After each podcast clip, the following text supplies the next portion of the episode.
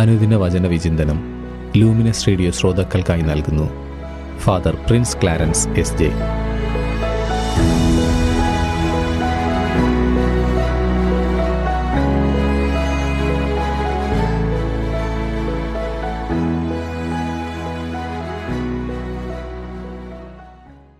യേശുവിലേറ്റം സ്നേഹം നിറഞ്ഞ ലൂമിനസ് റേഡിയോയുടെ പ്രിയ ശ്രോതാക്കളെ ഈശോ മിശിഹായ്ക്ക് സ്തുതിയായിരിക്കട്ടെ. തിരുസഭ മാതാവ് ഇന്ന് നമുക്കായി നൽകിയിരിക്കുന്ന തിരുവചന ഭാഗം. വിശുദ്ധ മർക്കോസിന്റെ സുവിശേഷം അധ്യായം പതിനാറ് വാക്യങ്ങൾ ഒൻപത് മുതൽ പതിനഞ്ച് വരെ.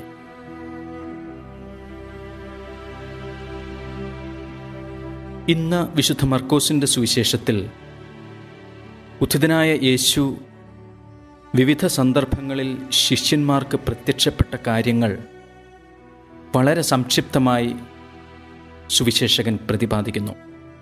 അതിനുശേഷം ശിഷ്യന്മാർ പതിനൊന്ന് പേർ ഭക്ഷണത്തിനിരിക്കുമ്പോൾ യേശു അവരുടെ മധ്യേ പ്രത്യക്ഷപ്പെടുന്നു.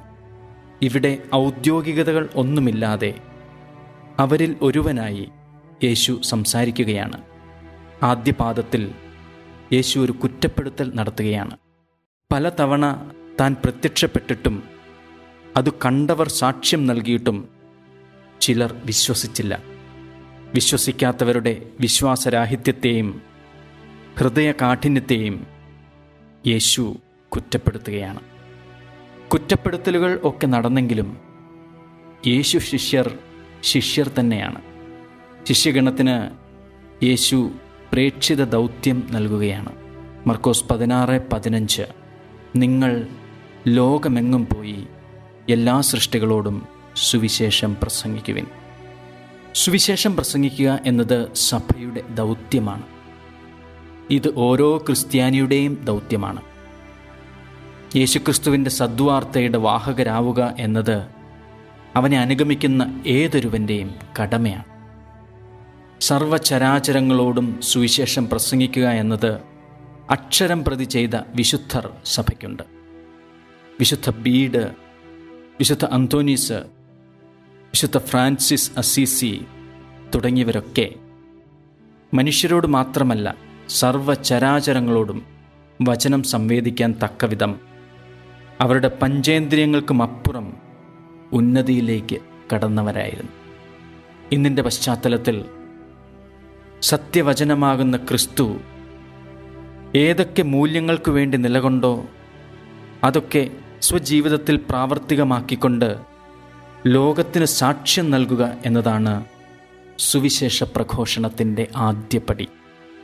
അതായത് മറ്റൊരു ക്രിസ്തുവായി ജീവിക്കുക എന്നത്. വിശുദ്ധ ഫ്രാൻസിസ് അസീസി പറഞ്ഞു preach the gospel at all times use words if necessary എപ്പോഴും സുവിശേഷം പ്രസംഗിക്കുക. അത്യാവശ്യമെങ്കിൽ വാക്കുകൾ ഉപയോഗിക്കുക. ഇന്ന് പലരും ജീവിതം കൊണ്ട് സുവിശേഷമാകാൻ മറന്നുപോകുന്നു. വചനം ജീവിക്കുവാൻ മറന്നുപോകുന്നു. എന്തായിരിക്കാം കാരണം? യേശു ആരംഭത്തിൽ കുറ്റപ്പെടുത്തുന്നത് പോലെ ഉള്ളിന്റെ ഉള്ളിൽ അനുഭവിക്കുന്ന വിശ്വാസരാഹിത്യവും ഹൃദയകാഠിന്യവും ലൗകിക ജീവിത സാഹചര്യങ്ങളിൽ വെല്ലുവിളികൾ വരുമ്പോൾ സഹനങ്ങളും തളർച്ചകളും വരുമ്പോൾ വിശ്വാസമൊക്കെ ചോർന്നു പോകുന്ന അവസ്ഥ. നമുക്ക് നമ്മെ തന്നെ ഒന്ന് പരിശോധിക്കാം. യേശു നാമത്തെ പ്രതി പീഡനങ്ങൾ നാണക്കേടുകൾ സഹനങ്ങൾ എന്നിവ ഏൽക്കേണ്ടി വരുമ്പോൾ വിശ്വാസരാഹിത്യത്തിലേക്കോ ഹൃദയ കാഠിന്യത്തിലേക്കോ പോകുവാനുള്ള ചായ്വ് എന്റെ മനസ്സിനുണ്ടോ? എന്റെ കുടുംബത്തിലും ജീവിത ചുറ്റുപാടിലും വിശ്വാസത്തിൽ ആഴപ്പെടാൻ സാധിക്കാത്ത ഹൃദയം കഠിനമാക്കി വെച്ചിരിക്കുന്ന ആരൊക്കെയുണ്ട്? ആഴവും സ്വസ്ഥവുമായ പ്രാർത്ഥനയ്ക്കോ കൂതാശാ ജീവിതത്തിനോ സാധിക്കാത്ത വ്യക്തികൾ എന്റെ ചുറ്റിനും ആരൊക്കെയുണ്ട്? ഒരുപക്ഷെ ജീവിത പങ്കാളിയായിരിക്കാം. മൂത്ത ഇളയ മകനോ മകളോ ആയിരിക്കാം. ഒരു സുഹൃത്തായിരിക്കാം. ഞാൻ പറയും ലോകമാകുന്ന ഓപ്പിയത്തിന്റെ മത്തു പിടിച്ച് ദൈവസ്നേഹം അതിന്റെ ആഴത്തിൽ അനുഭവിക്കാൻ സാധിക്കാതെ കല്ലായിപ്പോയ മനസ്സുള്ളവർ. എല്ലാം യുക്തിഭദ്രതയിൽ മാത്രം അവലംബിച്ച് അവലോകനം നടത്തുന്നവർ. ദൈവത്തിന്റെ ആത്മാവ് അവരുടെ മേൽ പതിക്കുന്നതിനു വേണ്ടി ആഴത്തിലുള്ള ആത്മസ്നാനം എന്ന വലിയ കൃപ അവരിൽ ലഭിക്കുന്നതിനു വേണ്ടി യേശുക്രിസ്തുവിന്റെ സദ്വാർത്തതയുടെ വാഹകരായി സകല സൃഷ്ടികളോടും സുവിശേഷം പ്രസംഗിക്കുവാൻ അവർ ഒരുക്കപ്പെടുന്നതിനു വേണ്ടി. ഉചിതനായ യേശുവെ കൃപ ചൊരിയണമേ എന്ന് നമുക്ക് പ്രാർത്ഥിക്കാം. ഏവർക്കും നല്ല ഒരു ശനിയാഴ്ച. ആശംസിക്കുന്നു. ദൈവം നിങ്ങളെ അനുഗ്രഹിക്കട്ടെ.